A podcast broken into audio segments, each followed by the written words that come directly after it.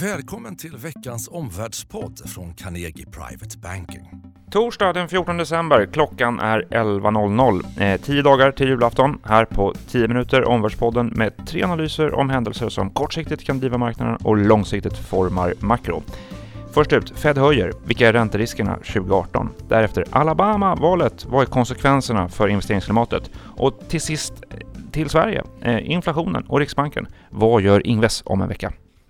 Första ut frågan då, eh, Helena. Eh, Fed eh, hade räntemöte igår kväll, pressmöte också, där de meddelar att de höjer nu då styrräntan.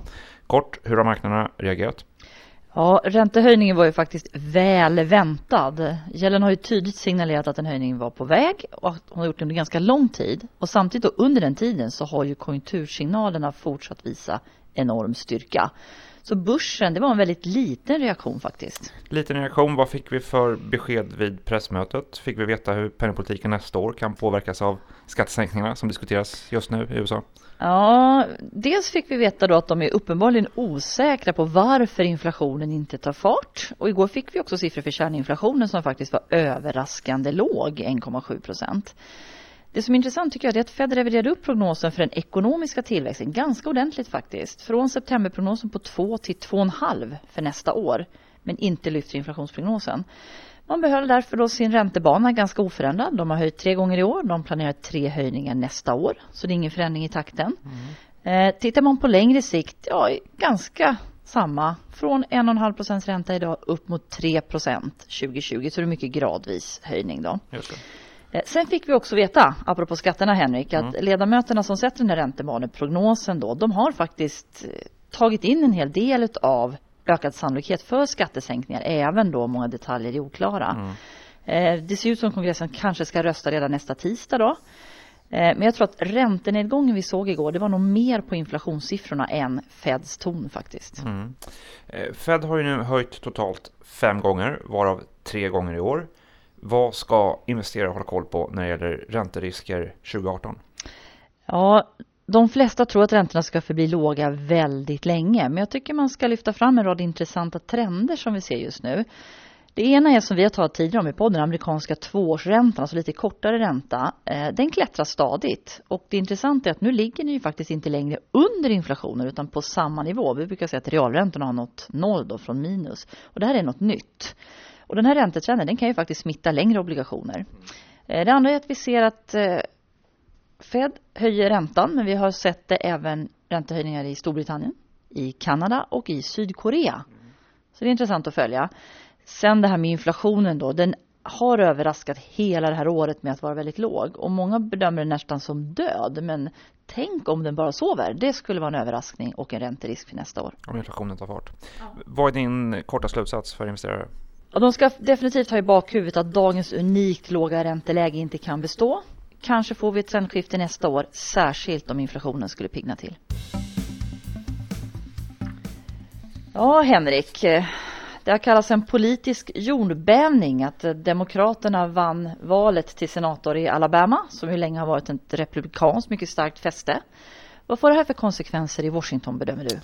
Ja, uppenbart då att Republikanernas majoritet i senaten minskar nu från 52 till 51 personer. Det här är ju ett Washington där Republikanerna redan då har problem, trots att de har majoritet i kongressens båda kamrar. Så är det svårt att få igenom sin politik och varje republikansk senator just då är väl kanske värd sin, sin, sin vikt i, i guld. Så nu blir det ännu svårare för Trump att faktiskt få igenom sin politik. Okej, ännu svårare för Trump säger du, men eh, hur kan det här påverka skattereformen då? Ja, alltså det, det, här kan då addera mer tidspress in i den processen som just nu precis då pågår på högvarv, högvarv förstås. Alltså, det finns ju eh, aktuella uppgifter om att en överenskommelse eh, har skett mellan republikaner i representanthuset och i senaten. De ska ju samköra sina texter. Eh, det var uppgifter som kom sent igår kväll. Eh, det man ska ha koll på här är ett par detaljer och datum.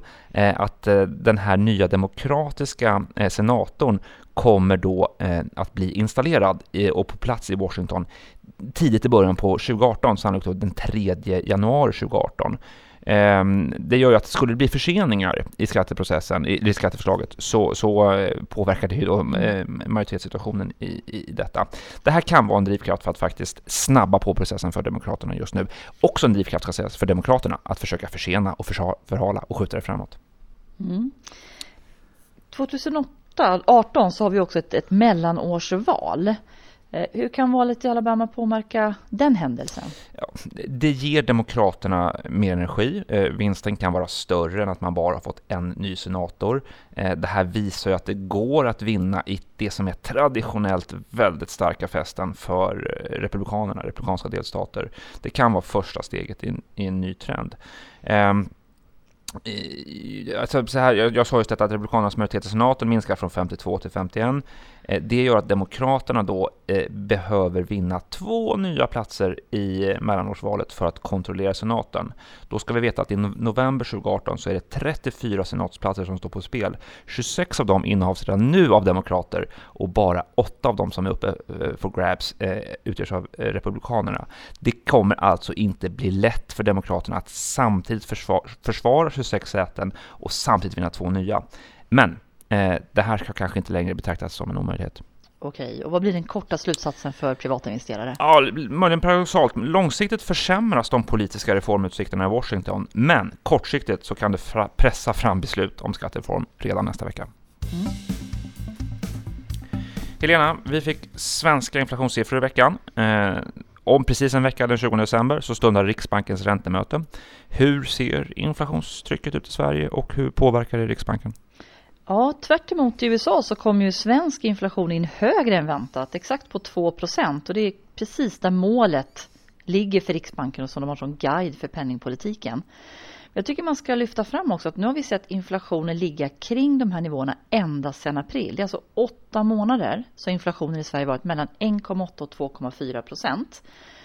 Och det är klart, då finns det en rad underliggande mått, men även om vi tittar på dem, alltså om vi tar bort oljepriseffekter eller om vi tar bort subventions och skatteeffekter, så ligger de också nära målet, runt 1,8. Det är mm. anmärkningsvärt. Mm. Vad tror du Ingves och direktionen gör och säger på torsdag? Ja, vi ska börja med att betona att det är verkligen ett viktigt möte, kanske framförallt för kronans framtida utveckling. Då, då. Och hittills har Riksbanken följt ECBs agerande just för att de inte har velat ha en, en för stark krona utan hålla den svag. Och i Europa så förlängde man ju ganska nyligen obligationsköpen ända fram till hösten 18, även om man drog ner på takten något då. Men för Sverige så tycker jag att det här är ett lämpligt läge faktiskt att inte förlänga de svenska stimulanserna och obligationsköpen. De löper ju fram till årsskiftet som det är nu. Därför att vi har en situation med inflation på målet, stark ekonomi och en svag krona. Den har ju tangerat 10 här nu de sista veckorna mot euron. Mm. 2018 kommer vi få se en räntehöjning i Sverige då? Ja, jag hoppas faktiskt att vi får det. Jag tycker det skulle vara sunt. Eh, det är stort fokus på räntebanan nästa vecka och tidigare har Riksbanken sagt att vi höjer tidigast sommaren 18. Mm. Men det första steget, och det är viktigt, det är att avsluta obligationsköpen. Det. Eh, men det är inte bara Ingves som bestämmer. Han har ju faktiskt i stort blivit nedröstad av övriga direktionen som har velat föra en mer duvaktig politik än honom. Eh, jag tror inte Riksbanken kommer att avvika så mycket från ECBs åtgärder även om man då kan höja före. Men en räntehöjning kommer precis som i andra länder, som i USA, som i mm. Storbritannien att signaleras tydligt och i god tid. Och Riksbankens utmaning nu är att balansera stark makro som jag pratade om tidigare mot svag bomarknad. Och i morse så fick vi nya siffror på bostadspriser och de fortsätter falla. De senaste tre månaderna så är det ner nästan 9-10 procent i Stockholm på lägenheter och villor och runt 7-8 procent nationellt. Just det. Din korta slutsats här? Ja, skulle man förlänga obligationsköpen från Riksbankens sida då skulle kronan återigen kunna försvagas förbi 10 mot euron. Tack Lena. Det här var vårt 31 avsnitt av Omvärldspodden.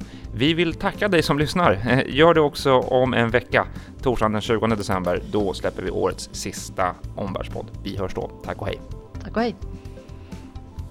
Tack för att du har lyssnat på Omvärldspodden från Carnegie Private Banking. Vill du veta mer om vad som händer i vår omvärld och få aktuella idéer till affärer?